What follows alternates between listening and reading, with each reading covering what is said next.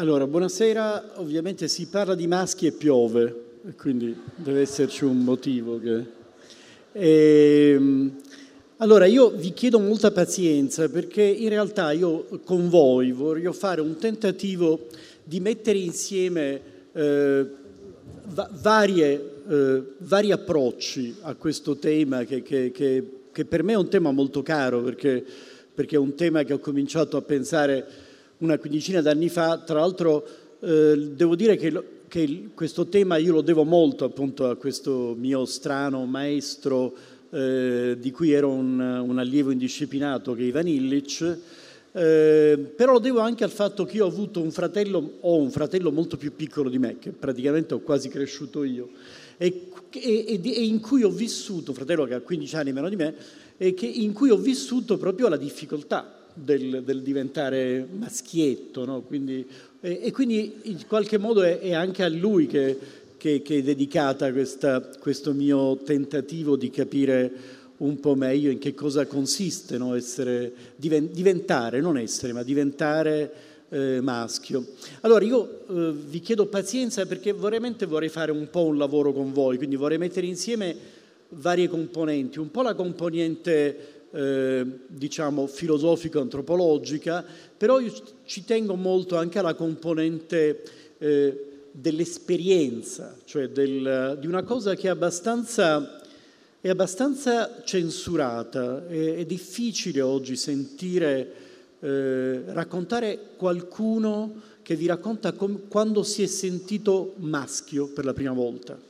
Cioè oggi l'esperienza biografica no, del, del vivere il mondo, dell'essere al mondo in quanto maschio, è abbastanza censurata, mentre per esempio quella femminile eh, invece per fortuna ha, comincia ad avere una grande letteratura, però è come se ci fosse grande, eh, eh, un grande ritegno, anche un po' di censura su, su che cosa significa sentire il mondo ma non sentire il mondo, cosa significa sentirsi maschio, che con questa, con questa espressione molto bella coniata da questo eh, studioso eh, americano che si chiama Daniel Roazen-Heller, che ha scritto un libro sul tatto interno, su tutta la, diciamo, la storia filosofica questa, della, della, di quella che noi chiamiamo proprio-cezione, ma che è una cosa ancora più complessa, cioè che significa sentirsi, no? in che cosa consiste il sentirsi come corpo. Allora, qui lì c'è uno spazio enorme ed è uno spazio ancora pochissimo percorso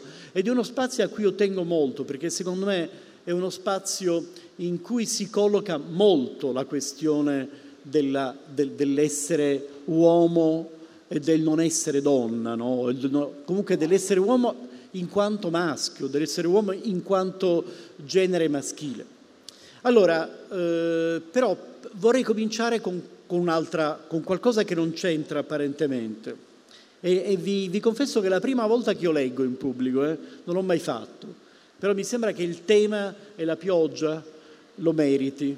Credo che l'ultima volta, l'ultima volta che ho parlato con la pioggia sul tendone era in Amazzonia, quindi adesso vi devo dire, cioè, siamo lì. Allora, l'infermiera lo fa accomodare. In sala d'aspetto ci sono altri uomini, vestiti in modo impeccabile, che attendono silenziosamente il loro turno. Quando tocca a lui, prova un certo stupore nell'accorgersi che lo specialista è una donna, più o meno della sua età. Questa lo invita a sedersi, ascolta cosa ha da dire e quindi gli chiede di togliersi i pantaloni e slip. Una volta nudo deve sistemarsi intorno al pene due anelli elastici collegati a una macchina.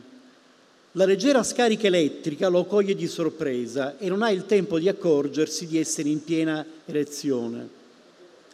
La specialista lo invita a togliersi gli anelli e comincia a scrivere qualcosa su una cartella clinica. Chiede all'uomo di rivestirsi nel consegnargli la cartella lo congeda dicendogli come vede non posso farci nulla. L'uomo se ne va visibilmente contrariato, la causa della sua impotenza non avendo nulla a che fare con un problema fisico.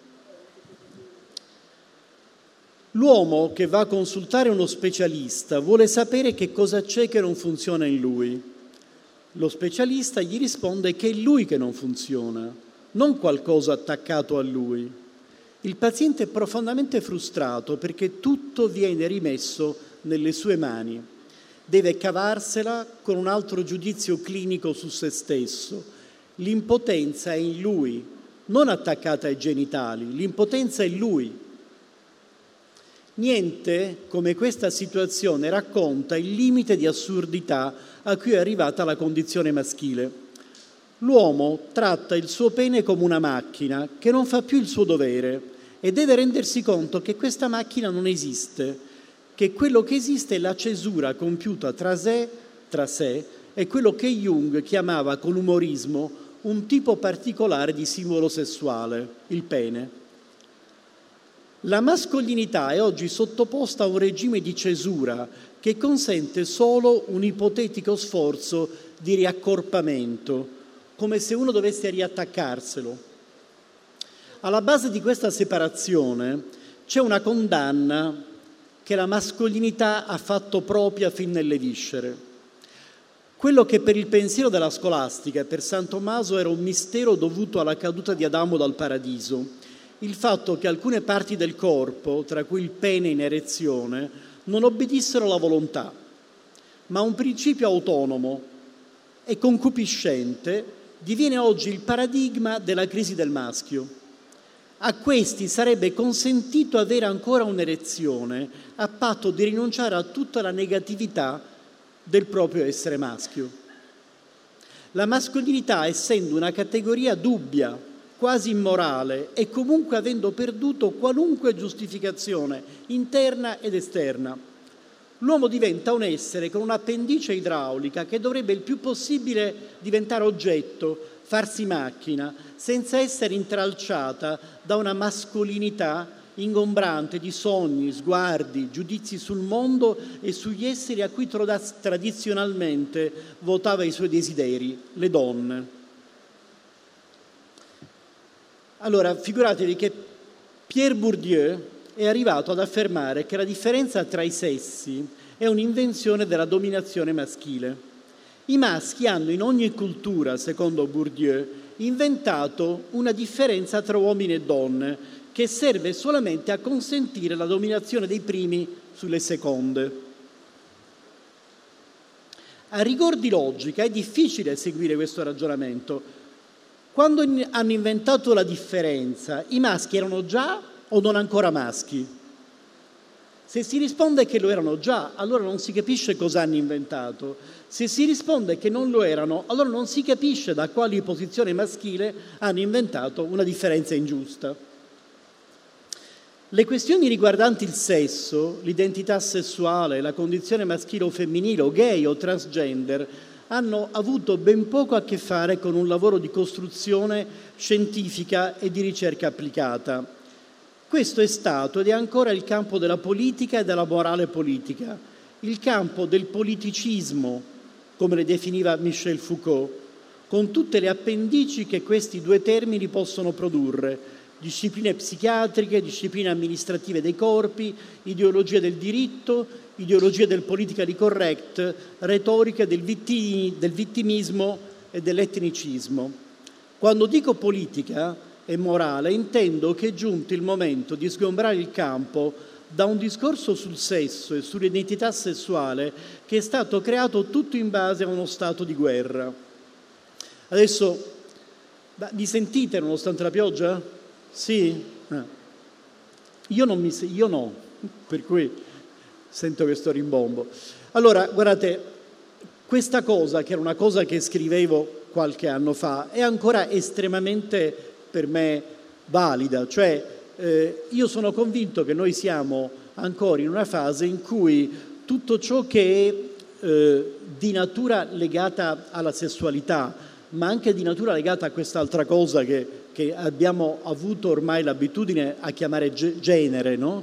eh, l'identità di genere, è qualcosa che è troppo legato ancora a un discorso di guerra politica, come se in realtà chi vuole affermare una propria identità sessuale nuova lo deve fare contro gli altri. È come se in qualche modo l'identità dovesse essere in guerra l'una con l'altra che è una cosa che veramente non c'entra nulla con la, il modo molto differente con cui nelle società si costituiscono le identità.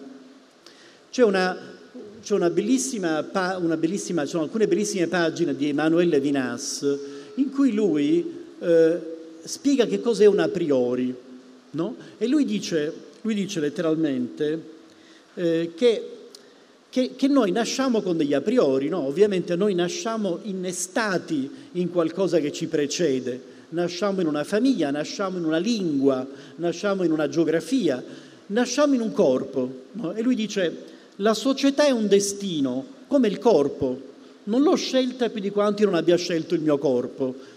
Però lui, ripre- lui riprende un altro filosofo che è Dufresne, eh, lui dice, però allora, in questo, del fatto che noi siamo installati in un corpo, del fatto che siamo installati in un a priori, non c'è soltanto una specie di punizione, no.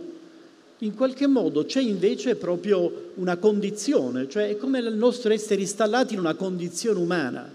Per cui l'idea di fondo che uno possa ribellarsi no, ai suoi a priori è anche possibile, certo, uno può ribellarsi e può decidere che per esempio eh, biologicamente è nato maschio ma lui vuole diventare donna, no? oppure può decidere che lui è nato in Francia ma vuole vivere in Italia, oppure può decidere che non gli piace la lingua materna che sta parlando e cambia lingua. Però, mentre questa è un'opzione, non si capisce perché dovrebbe farlo, cioè perché in qualche modo uno dovrebbe per forza avercela con i propri a priori, perché uno dovrebbe avercela con le condizioni geografiche, storiche e fisiche in cui è nato. E quindi io mi posso ribellare sia, dest- sia, alla, sia alla società come destino, sia al corpo, pensando che non sono in grado di tollerare alcun a priori alla definizione di me stesso, alla definizione che voglio darmi come se fossi un individuo senza storia e geografia. Posso pensare di cambiare il mio sesso, di farmi installare degli organi meccanici, di avere un io multiplo oppure nessun io, di non stare da nessuna parte e in tutti i luoghi allo stesso tempo, di non parlare una lingua che apprendo dall'infanzia, ma un idioma artificiale solo mio. Posso pensarlo certamente, ma perché dovrei pensarlo? Chi mi obbliga a pensare che ogni a priori sia una forma di repressione dell'individualità? tanto più se essa non deve esistere. Chi mi obbliga a cancellare una condizione umana che fa, sì, che fa sì che io sia innestato da qualche parte e ad un certo momento, e questo è importante, che io sia figlio o figlia, nipote, fratello, sorella, padre, madre, discendente, antenato, cioè che io appartenga a un'identità geografica, linguistica, a un orizzonte di clima, di luci e di sguardi. In questo senso l'attenzione alla mascolinità parte solo da una pretesa di omaggio che io voglio fare alla mascolinità. Perché non dovremmo poter osservare la condizione maschile come essa si è posta e si pone nella storia e nella geografia delle società umane? Come qualcosa che va compresa, di cui va rintracciata la complessità interna, l'interazione indispensabile con le altre identità sessuali, i ruoli, le evitazioni, le maniere, i trucchi, il saperci fare è l'arte di vivere e di sentire il mondo. Perché la mascolinità non può avere la stessa dignità di studio e di attenzione del sanscrito, della lingua aymara, dell'identità del, dell'identità del popolo basco, della ricchezza della letteratura orale berbera, la dignità di una costruzione culturale? Solo perché la mascolinità è una costruzione artificiale? E allora Oggi siamo molto oltre lo stupido dibattito natura-cultura. Come si fa a dire che bisogna distruggere le identità sessuali maschili e femminili solo perché sono costruzioni culturali? Allora distruggiamo le lingue, spaziamo via il rinascimento italiano, demoliamo tutti i templi buddisti e obblighiamo tutti gli esseri umani a non gesticolare, me soprattutto. Tutto ciò è infatti estremamente innaturale. Come si fa a continuare a trattare una cosa così seria e profondamente stratificata come un'identità sessuale con un discorso politico da ex sezione PC o politica di correct da campus americano? Allora, capite, io ho letto questo cappello perché ci tengo moltissimo al fatto che bisogna tornare a occuparsi di questa cosa delicatissima e straordinaria e, e mai veramente definita, no? perché che sono le identità di genere o chiamatele anche le identità sessuali, perché queste cose sono la base della nostra vita. Se noi le trattiamo male, in qualche modo non capiamo su quale costituzione eh, si fa la nostra vita quotidiana. C'è nell'interazione tra sessi o nell'interazione tra generi qualcosa che è il legame fondamentale che tiene in piedi una società. Eh, anche, anche, gli studiosi più estremi che sostengono che la dominazione maschile è da sempre esistita, che c'è dappertutto, eh, che, però, come la Françoise Héritier, però loro ammettono che non c'è nessuna società studiata al mondo che non abbia una polarizzazione dei sessi. Cioè, in tutte le società i sessi eh, non importa come si polarizzano, se andate a Samoa le donne fanno politica e gli uomini stanno in casa, no, eh, ci sono un sacco, di, un sacco di luoghi al mondo in cui i ruoli sono invertiti rispetto a come sono da noi. Però quello che è fondamentale è che questo antagonismo, questa polarizzazione a volte estrema esiste dappertutto, perché se non c'è questa polarizzazione non c'è la società, ma non solo, ma non ci sono nemmeno le possibilità intermedie. Cioè, se voi non avete una polarizzazione tra due sessi, è impossibile che, terza, che esista un terzo, un quarto e un quinto sesso. Questo deve essere estremamente chiaro. Cioè, c'è Nadia Fusini che dice che non c'è nessuno così femminile come un transgender.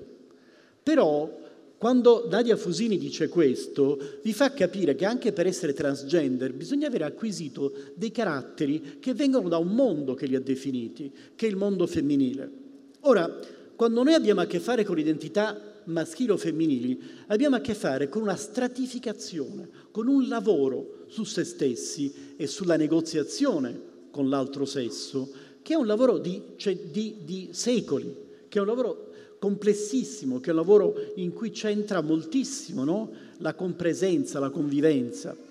Quindi in qualche modo bisogna stare estremamente attenti a trattare queste cose non con un occhio di battaglia politica, ma con un occhio molto più attento alla, alla, ai, alla profondità di quello che stiamo toccando. No? Per questo in, in, questo libro che si chiama Modi Bruschi io sono molto polemico con tutto il discorso queer, perché il discorso queer presume che uno, esiste, che uno esista al mondo per la prima volta come tabula rasa e come individuo e quindi elimina proprio il fatto che noi non siamo soli, che, che noi siamo al mondo e, quando arriviamo al mondo siamo immersi in, una, in un intreccio di legami, in un intreccio che ci definisce.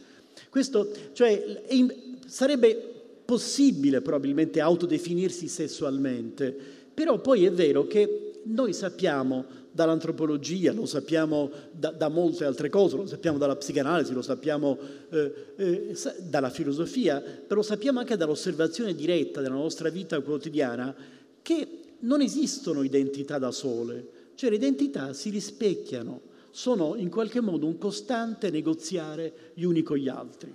Questo è il grande lavoro che hanno fatto uomini e donne per secoli ed è sicuro che in questo lavoro gli uomini hanno fatto delle nefandezze, su questo non ci piove, cioè sicuramente esiste una dimensione della, eh, del, della, della violenza e del dominio maschile che è una dimensione assolutamente riprovevole e che è una dimensione che io eh, essendo antropologo, ho ricostruito in molte società e che sapete è dovuta in gran parte al fatto che gli uomini hanno paura delle donne. Cioè gli uomini hanno paura del, del fatto che le donne hanno un reale potere. Cioè nella violenza maschile c'è l'invidia non del pene, come diceva eh, il viennese, ma c'è l'invidia del parto. Cioè se c'è una cosa che gli uomini in qualunque luogo del mondo, da Papua Nuova Guinea al Bocage nel sud della Francia, invidia alle donne è la capacità di partorire, è la capacità di dare la vita. No? In questo senso ci sono moltissimi stratagemmi in, del, in molte culture del mondo, non in tutte, in cui gli uomini cercano in qualche modo di evitare di dare alle donne questo potere. Per cui nel sud della Francia gli uomini fino agli anni 50 avevano le doglie del parto, cioè la moglie era incinta e gli uomini avevano i dolori. Oppure in moltissime culture di Papua Nuova Guinea gli uomini hanno le mestruazioni ogni mese. Cioè, come fanno? Si feriscono, cioè ogni mese loro per dimostrare di essere come le donne perdono sangue. Questo perché effettivamente se c'è qualcosa che è abbastanza generale è che gli uomini hanno sempre avuto un'invidia estrema di, questa, di questo saperci fare, no? Che è un saperci fare biologico, però non soltanto, è un saperci fare biologico e culturale, che è il saperci fare nei confronti del, del, del, del dar vita. Ora, ovviamente gli uomini hanno molte meno capacità innate, cioè l'uomo eh, deve dimostrare eh, che sa fare qualcosa ed è il motivo per cui l'uomo si, da, si dà tanto da fare e si agita, no? Perché in realtà mentre Mentre la donna in qualche modo no, ha un suo da fare chiaro, specifico, che può anche non essere il suo destino, però, però ha questa potenzialità. È come se l'uomo, quando nasce in quanto maschio, dovesse dimostrare di essere uomo. Infatti la cosa ridicola è che se voi andate a visitare eh, le varie culture del mondo, è come se ci fosse costantemente un'ansia da performance, cioè l'identità maschile è un'identità fluttuante, eh, non è un'identità sicura. Questo era anche vero nel mondo classico, eh? cioè nel senso che nel mondo classico, nel mondo latino per esempio, eh, non si era maschi sempre, era come se ci fossero delle fluttuazioni, era come se a un certo punto ci fosse un calo. In molte culture del mondo a seconda dell'età maschile l'uomo perde la mascolinità. Ci sono delle culture in cui gli uomini, eh, quando diventano anziani, diventano donne, cioè, perché in qualche modo questa, cioè, la, la, mascolinità si dà soltanto per, eh, per dimostrazione, no? In qualche modo devi dimostrare che ce la fai. Questa è, ora, que, questa cosa, ovviamente, voi immaginatela nella, però nella dialettica non nella solitudine reciproca. Eh?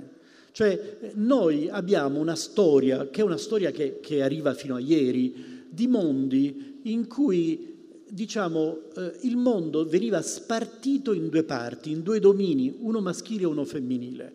E le donne avevano una propria lingua, una, avevano delle competenze che non potevano essere quelle degli uomini, avevano degli ambiti, dei luoghi che non potevano essere occupati dagli uomini, no? cioè, c'erano delle, dei domini veri e propri, e però ovviamente uomini e donne si incontravano, ma si incontravano sapendo molto bene che non era possibile mettersi nei panni dell'altro. Questo era chiarissimo, cioè che qualunque tentativo di capire l'altro era destinato abbastanza al fallimento, che la relazione aveva senso soltanto se si manteneva tesa.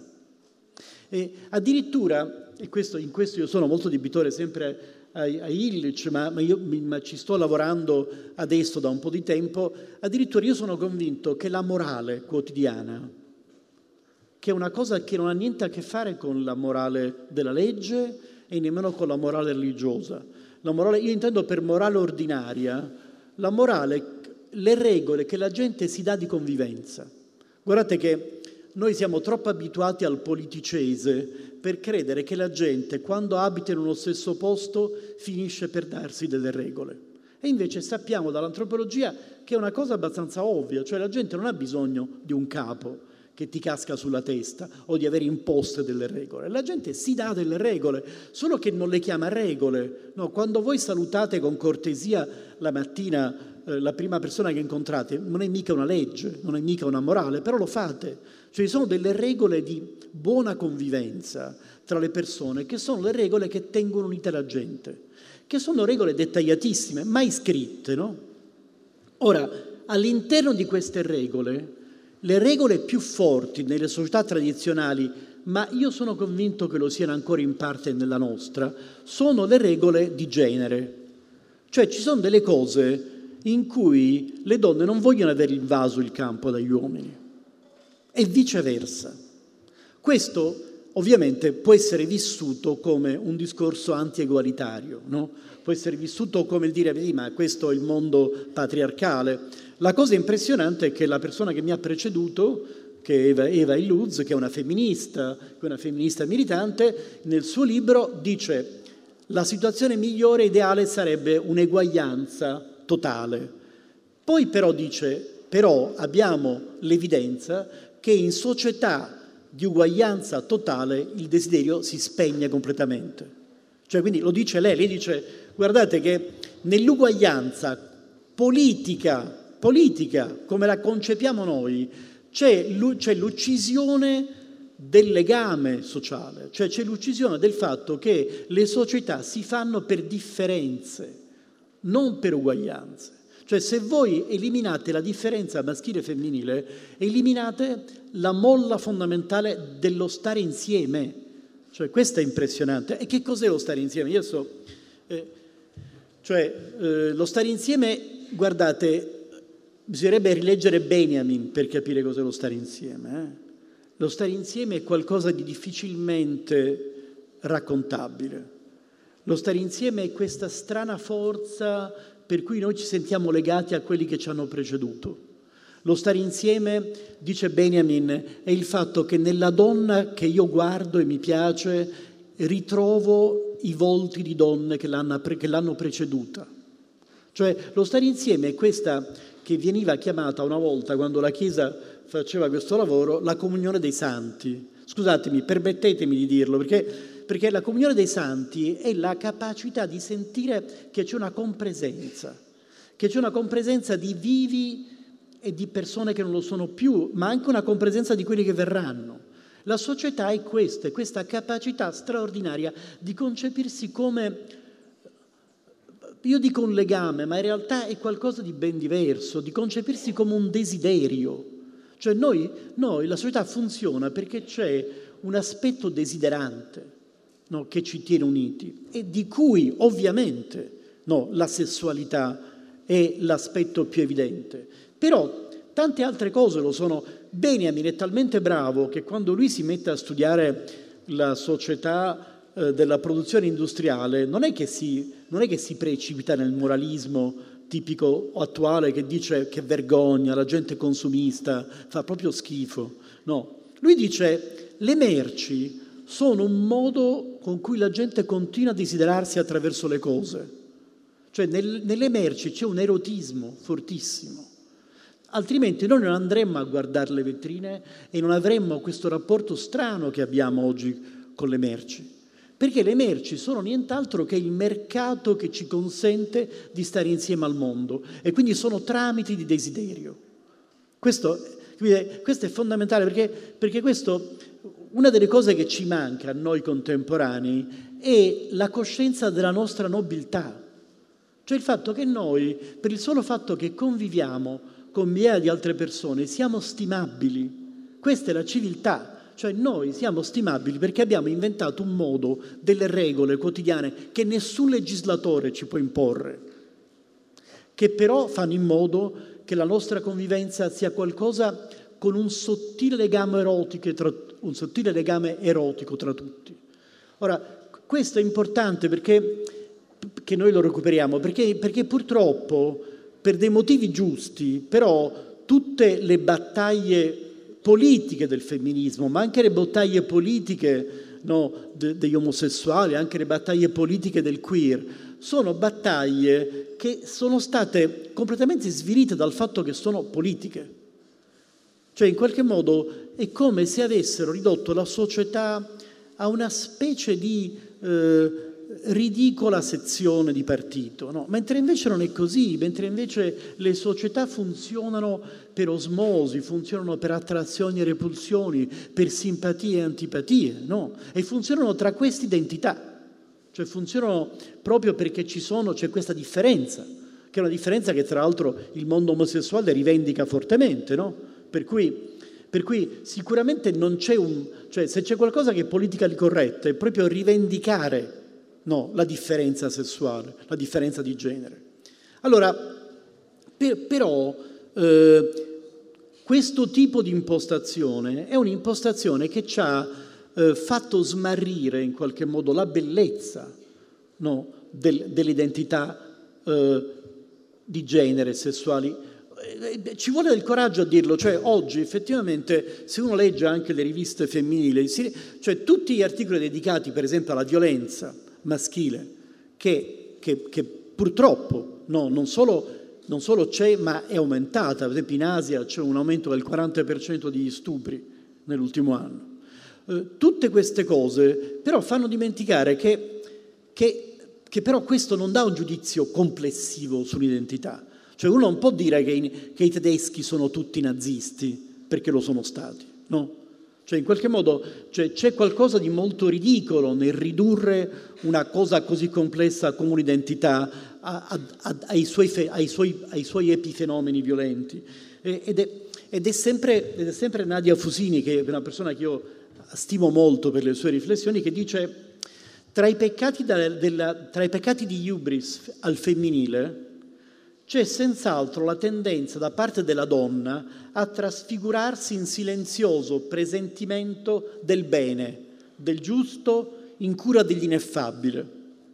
Come se uomini e donne non venissimo dalle stesse tradizioni di violenza, come se noi donne non, appar- non vi appartenessimo o vi appartenessimo soltanto perché in esse cogliamo l'anelito ad andare oltre a superarle. Cioè, la Nadia Fusini dice attenzione, non sostituiamo alla, alla subalternità femminile, cioè non sostituiamo la donna come garante del focolare, la donna come garante della morale, perché in questo c'è una tremenda posizione cattolica che vorrebbe assorbire di nuovo la donna a Madonna, cioè le donne qualunque cosa fanno è sacrosanta, che però è terribile perché punisce le donne, perché punisce il loro desiderio. Perché guardate che fino al 1800 le donne erano considerate le sovvertitrici della società, cioè coloro che mettevano zizzania, coloro che effettivamente con l'eccesso delle loro passioni facevano esplodere la borghesia, la morale quotidiana. Oggi siamo arrivati al contrario totale, cioè in cui le donne sono le garanti della morale quotidiana e non è una cosa così simpatica che facciano i carabinieri, no, cioè che si siano prese questo ruolo, senza nulla do- dover dire di contrario ai carabinieri, però insomma, però capite, cioè, eh, perché in questo, in questo atteggiamento le donne in qualche modo rinunziano proprio alla componente eh, profondamente pericolosa della sessualità, cioè la componente des- del desiderio. Il desiderio, questo ce l'hanno ricordato in questi giorni tutti quelli che abbiamo ascoltato, siamo soltanto noi a credere che sia sempre buono. Cioè, noi siamo convinti con la vulgata, con una vulgata bassamente freudiana, che il desiderio va bene, è, quello, è il bene.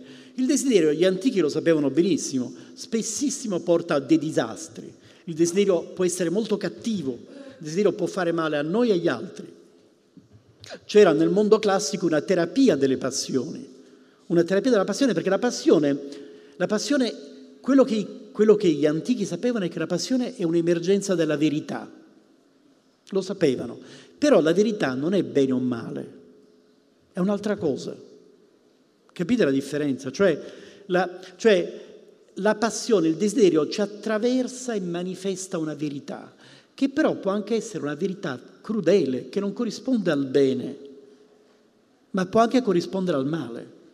Cioè, cioè, dire, cioè la, la, storia di Edipo, cioè la storia di Antigone, sono, sono, delle cose in cui gli antichi erano consapevolissimi no? del fatto che, che, il desiderio è anche cattiveria.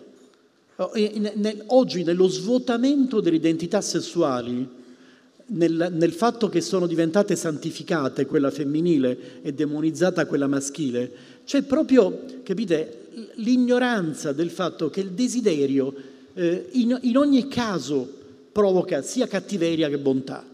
No, no, non una... No, non siamo assicurati contro il desiderio. Quello che è sicuro è che per motivi paradossali, eh, veramente per motivi da ridere, il maschio, il desiderio maschile è diventato osceno.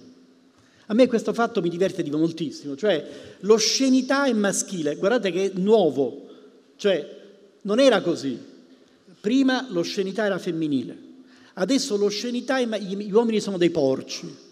No, io ho questa amica divertente che si chiama Marcela Jacob, che è andata a letto per sette mesi con uno che si chiama Strauss-Kahn per poter scrivere un libro che si chiama Metà porco e metà uomo, dove lei, dove lei dice fin quando Strauss-Kahn restava un porco era coerente, il problema è che poi lavora per, le, per il Fondo Monetario Internazionale ed è lì che è incoerente.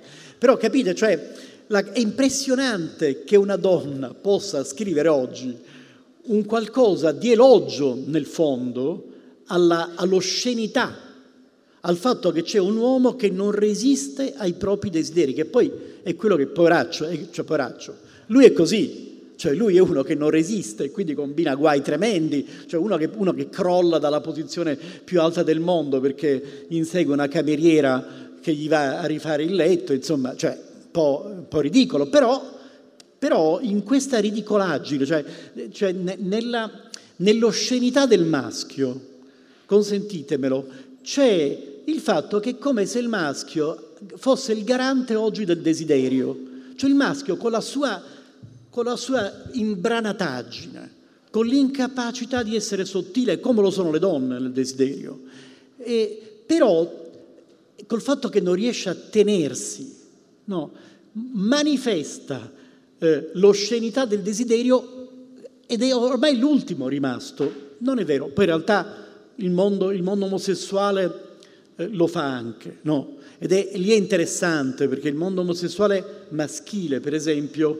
fa una bandiera del libero erotismo. E non è un caso che sia il mondo omosessuale maschile. Foucault ce l'aveva, Foucault era molto arrabbiato con quelli che sostenevano che gli omosessuali, che i gay non sono maschi. Lui diceva no, no, guardate che là vi sbagliate. Eh, la, la, l'omosessualità è una scelta maschile. Voi non venite definiti nel, voi non venite definiti da, nel vostro genere da con chi scopate. È ben diverso. Eh? Cioè, il fatto di scopare con un uomo o una donna non vi definisce nel genere. Questo, questo lo sanno moltissimo, molti, molte culture, eh? cioè che, che, dove l'omosessualità rappresenta un certo rapporto tra uomini. Eh? Ora, lo sapevano i greci, ovviamente, no? cioè, eh, però eh, però in questa, in questa, faccenda, cioè in questa faccenda del desiderio, vedete come, come le cose un po' viste da, da, questo punto di vista cambiano? Cioè è, è, è ridicolo, io, io, parlo sempre del fatto che oggi il maschio, perché parliamo del presente, oggi il maschio è intrappolato tra qualcosa che in qualche modo gli appartiene da sempre, l'imbarazzo. E in tutte le culture i maschi sono imbarazzati, cioè eh, il, il, il, maschietto che cresce è, è, un, è un randaggio. In tutte le culture il maschietto che cresce è uno che deve trovare la sua strada, è uno che deve essere iniziato, è uno che viene umiliato dai più grandi perché, perché deve smettere di essere una femminuccia. No? Eh, se uno cresce in Sicilia, come sono cresciuto io, sul muretto, con i suoi amici, la prima cosa che impara è come difendersi dagli altri maschietti che ti sfottono continuamente. Però lo sfottò è una delle forme di iniziazione più, più elaborate che esiste nella nostra società. Ora, eh, questo fatto, il fatto che i maschi sono imbarazzati, il maschio ha un'incapacità di gestione rotonda delle proprie emozioni, ma anche del proprio corpo. Eh?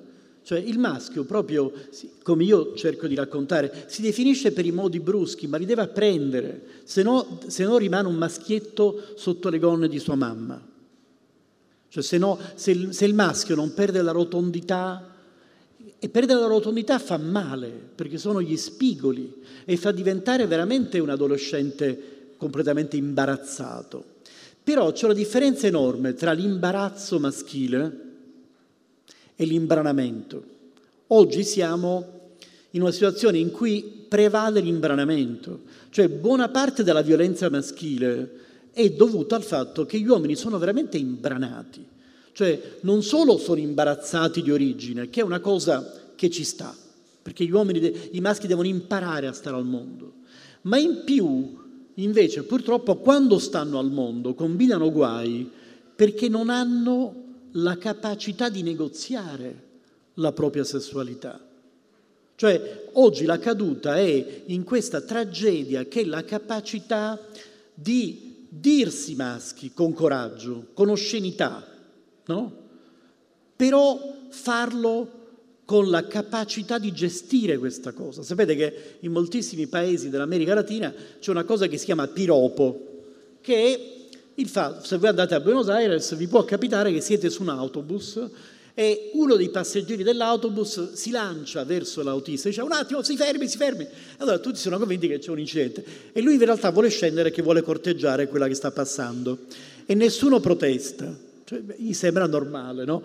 Cioè, ovviamente perché cosa c'è nel piropo? Il piropo ovviamente è l'arte di anche, è, l'arte di lanciare un invito che può essere elegante ma anche pesante no? alla, alla, alla, alla, donna che vi piace. Ovviamente è assolutamente non correct, cioè siamo in un campo di assoluto, di multa, no? però ci sono intere culture che su questo campo hanno costruito una magnifica danza, no? perché in cui le donne sanno perfettamente rispondere al piropo, in cui le donne rimandano il piropo. No? E perché? Perché nel piropo che cosa esprime il maschio? Esprime l'eccesso, cioè il fatto che, che lui eh, non riesce a fare le cose eh, come vanno fatte in senso realistico, eh, deve, deve, esagerare, no? Il maschio in qualche modo rappresenta l'eccesso del desiderio. Voi sapete che Freud sostiene che noi siamo fregati, cioè non saremo mai soddisfatti, perché il desiderio sopravanza di gran lunga la soddisfazione. Cioè noi siamo, questo però Freud lo dice, no? io, io vi parlo solo del desiderio maschile, lo dice con estrema onestà e lo ripete anche Lacan. Cioè loro dicono un attimo, parliamo del desiderio maschile, che è un desiderio in eccesso, dove il desiderante sa perfettamente che deve, che deve relazionarsi con le sue frustrazioni, non con le sue soddisfazioni. Freud dice che il bambino comincia a avere coscienza di sé alla prima frustrazione, cioè quando capisce che non può essere accontentato. No? Perché, appunto, perché, perché la frustrazione è in qualche modo l'idea castrante, no? è l'impotenza, è l'impotenza del maschio all'inizio di questo discorso. Cioè l'impotenza, cioè questo grande psicanalista inglese che si chiama Adam Phillips, lui dice l'impotenza è costitutiva dell'identità maschile. Capite, capite che, che, strano rovesciamento no? in una società che oggi viagrizza il, il desiderio. Cioè, comple- cioè, invece il desiderio si basa proprio sulla, sull'impotenza, sul fatto che è molto probabile che io non raggiungerò quello che desidero. Cioè, in questo c'è, secondo me, una possibilità no, di capire un po' più in profondità con che cosa abbiamo a che fare oggi. Ora, ovviamente io non mi permetterei mai di parlare del desiderio femminile, però quello che è sicuro è che uno dei grandi equivoci del nostro tempo è credere che esista una libido unica. Questo è l'altro enorme malinteso. Cioè il desiderio femminile e quello maschile non, non sono gli stessi, assolutamente no, per questo non si incontrano.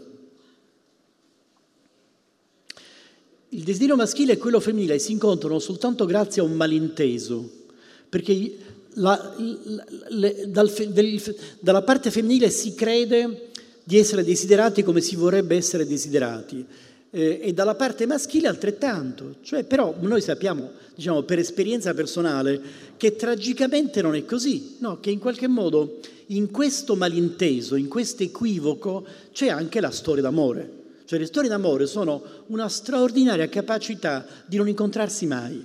E però questa è la grandezza delle storie d'amore, del fatto che sono due persone che desiderano in maniera diversa e che sono convinti che invece eh, quello che desiderano è la stessa cosa.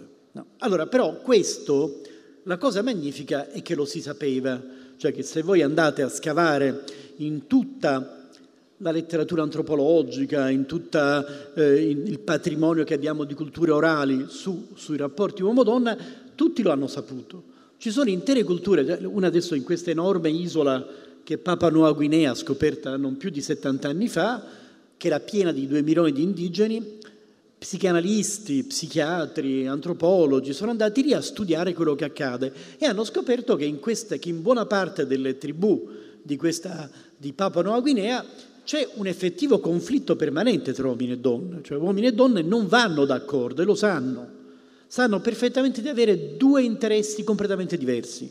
Si incontrano di tanto in tanto, si desiderano, però, però sono perfettamente convinti che i mondi rimangono staccati. Allora, eh, scusatemi, io vorrei un po' ritornare su, su, su un'altra cosa, eh, cioè su, su, questa cosa che, che, a me sta molto a cuore, ma forse non la trovo, eh, eh che, è, che, è, il discorso del sentirsi.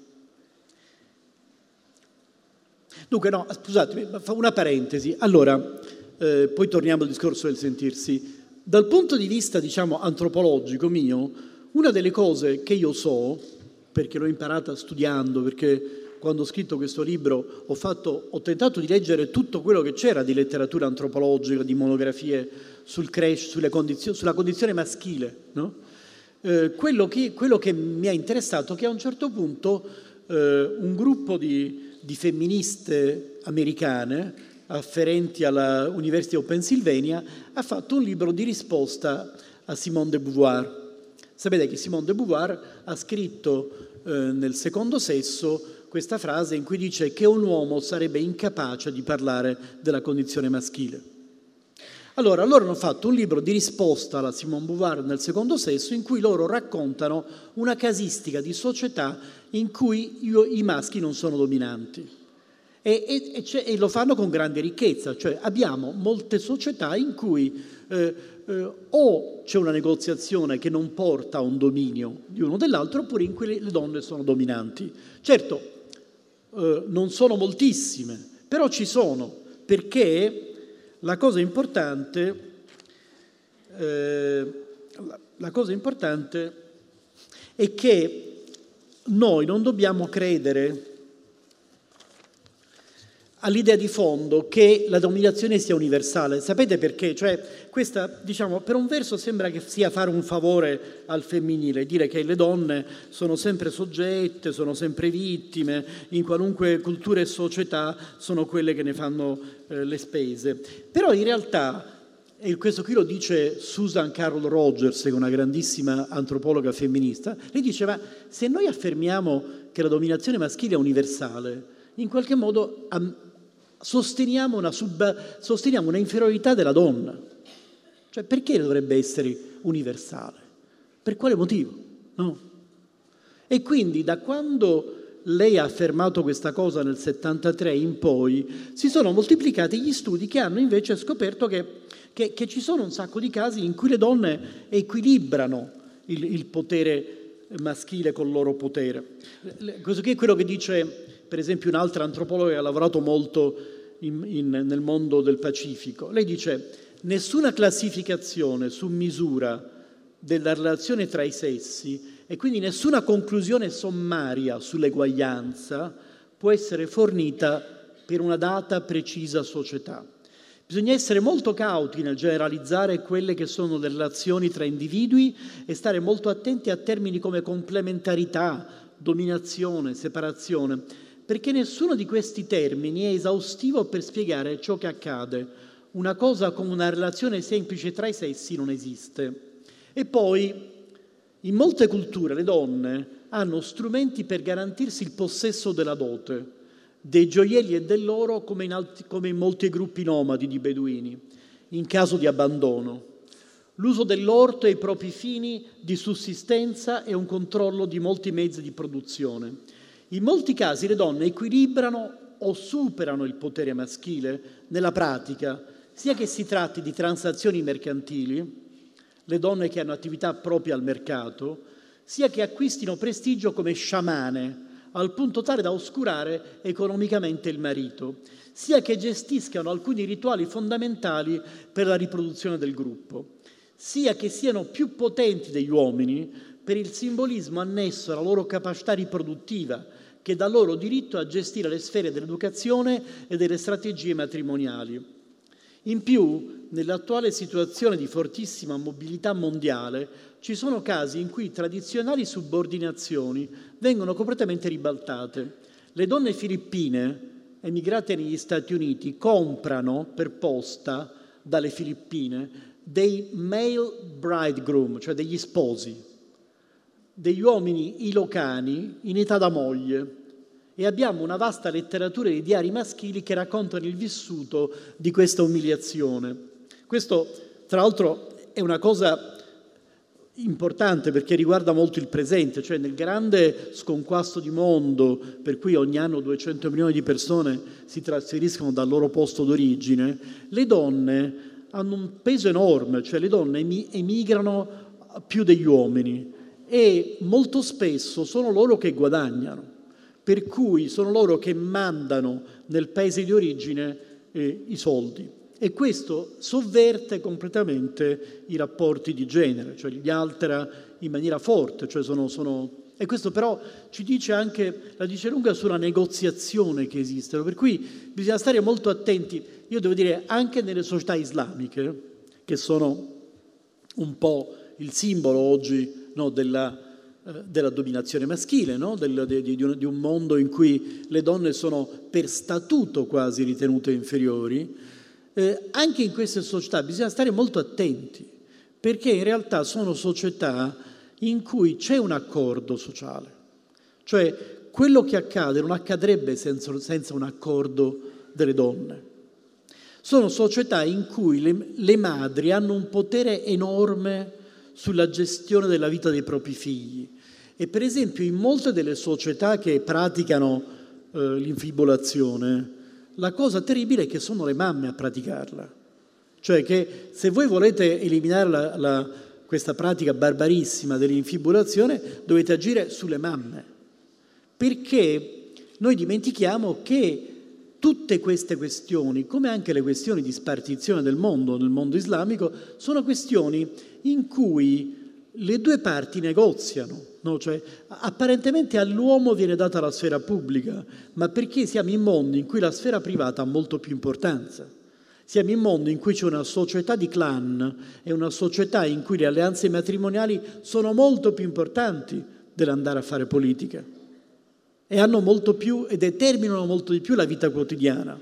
Per cui anche lì, cioè una delle cose che poca gente dice è che se vogliamo che, che le società islamiche cambino, bisogna veramente agire su, sulle donne, perché molto spesso sono...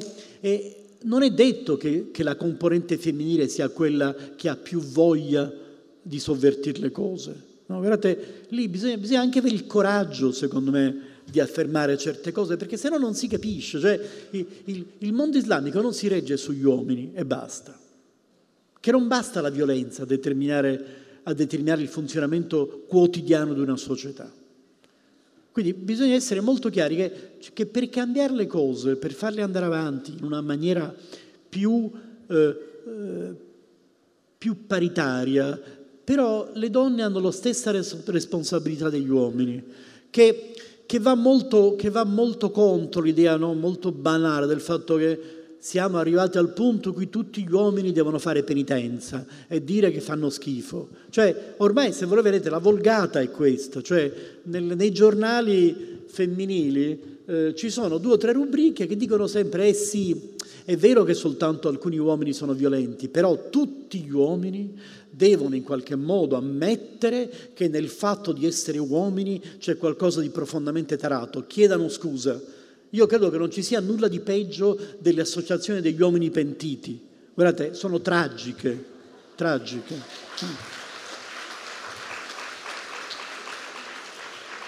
Perché? Perché non capiscono, perché non capiscono una cosa fondamentale, cioè che, che, che in qualche modo loro non possono essere definiti dall'altra parte.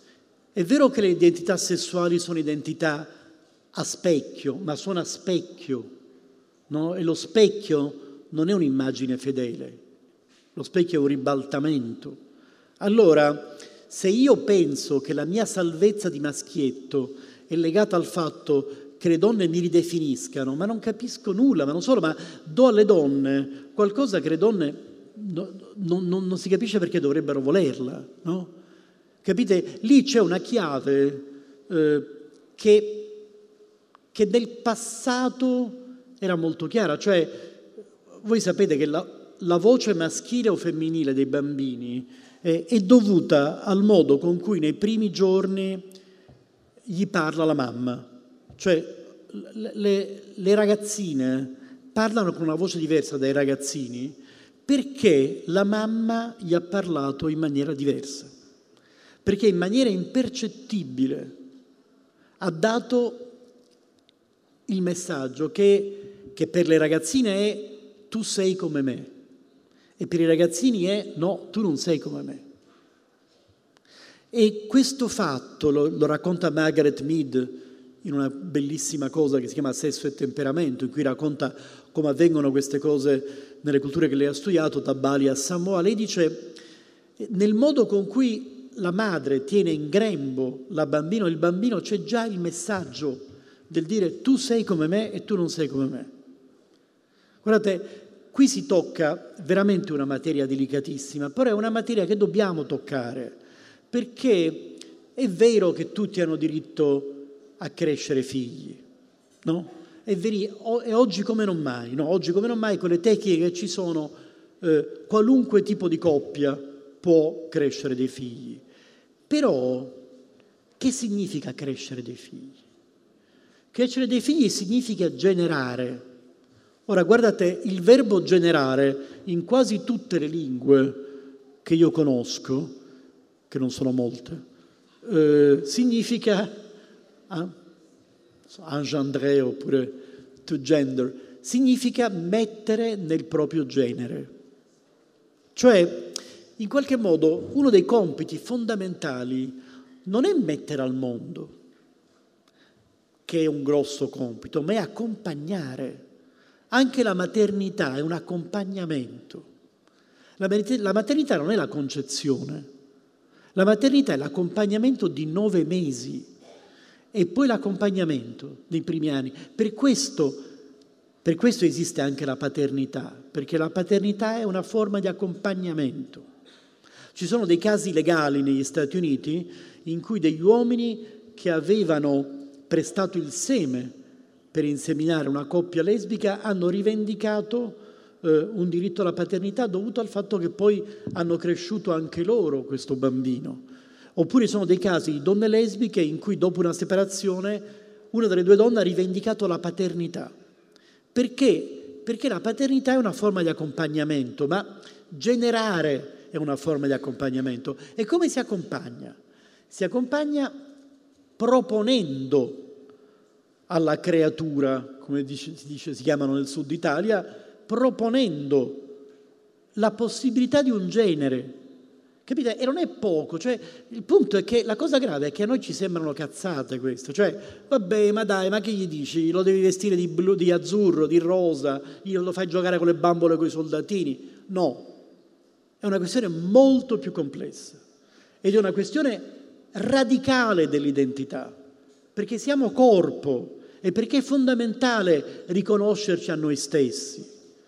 È fondamentale essere installati in un genere, uno poi può anche decidere che, che non gli va, uno può decidere che, che, che gli, sta, gli sta stretto, no? Però chi crede che si cambia di sesso facendosi applicare o staccare qualcosa è qualcuno che crede nei medici, ma siamo matti. Come si fa a credere nei medici?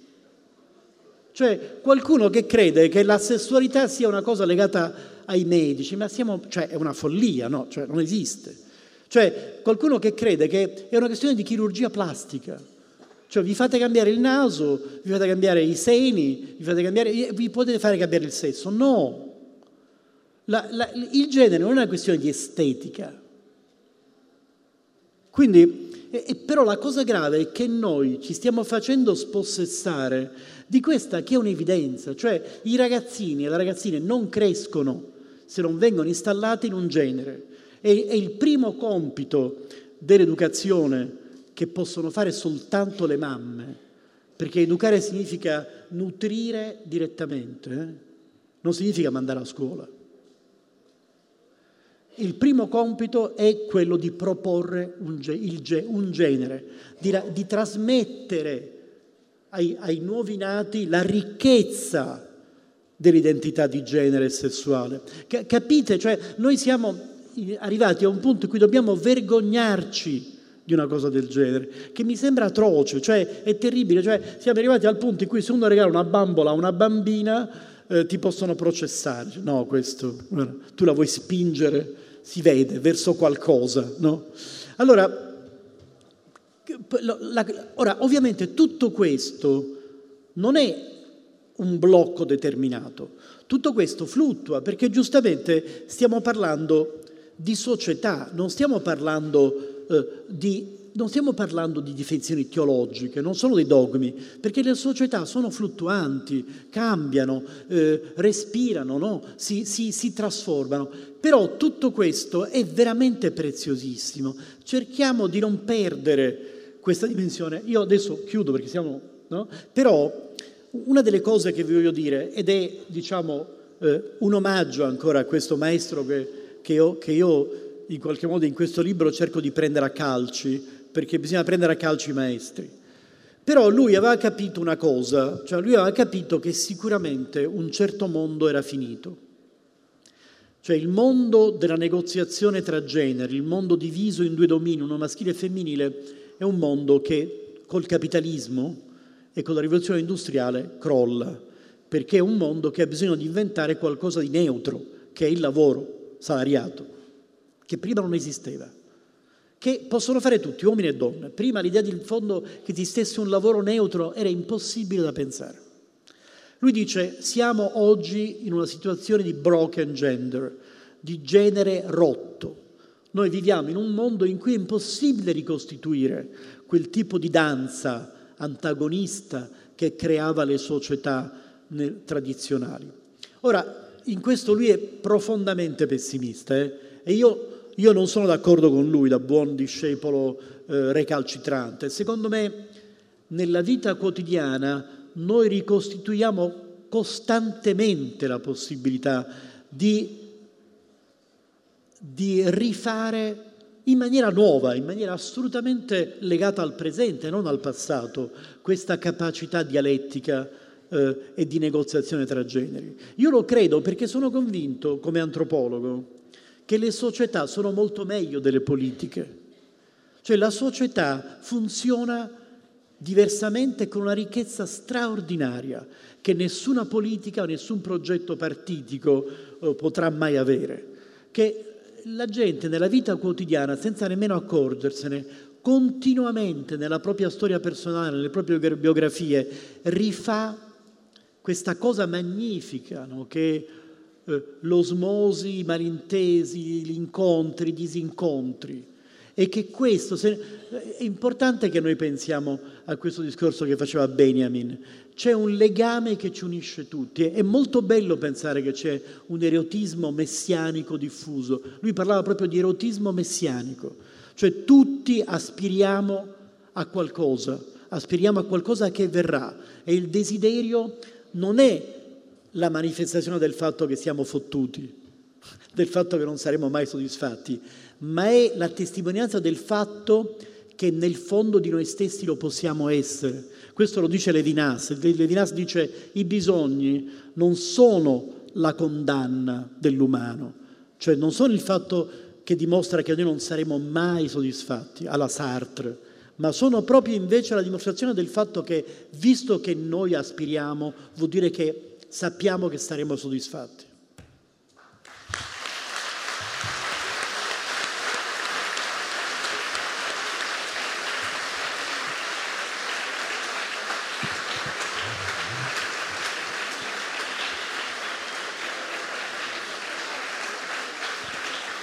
Grazie.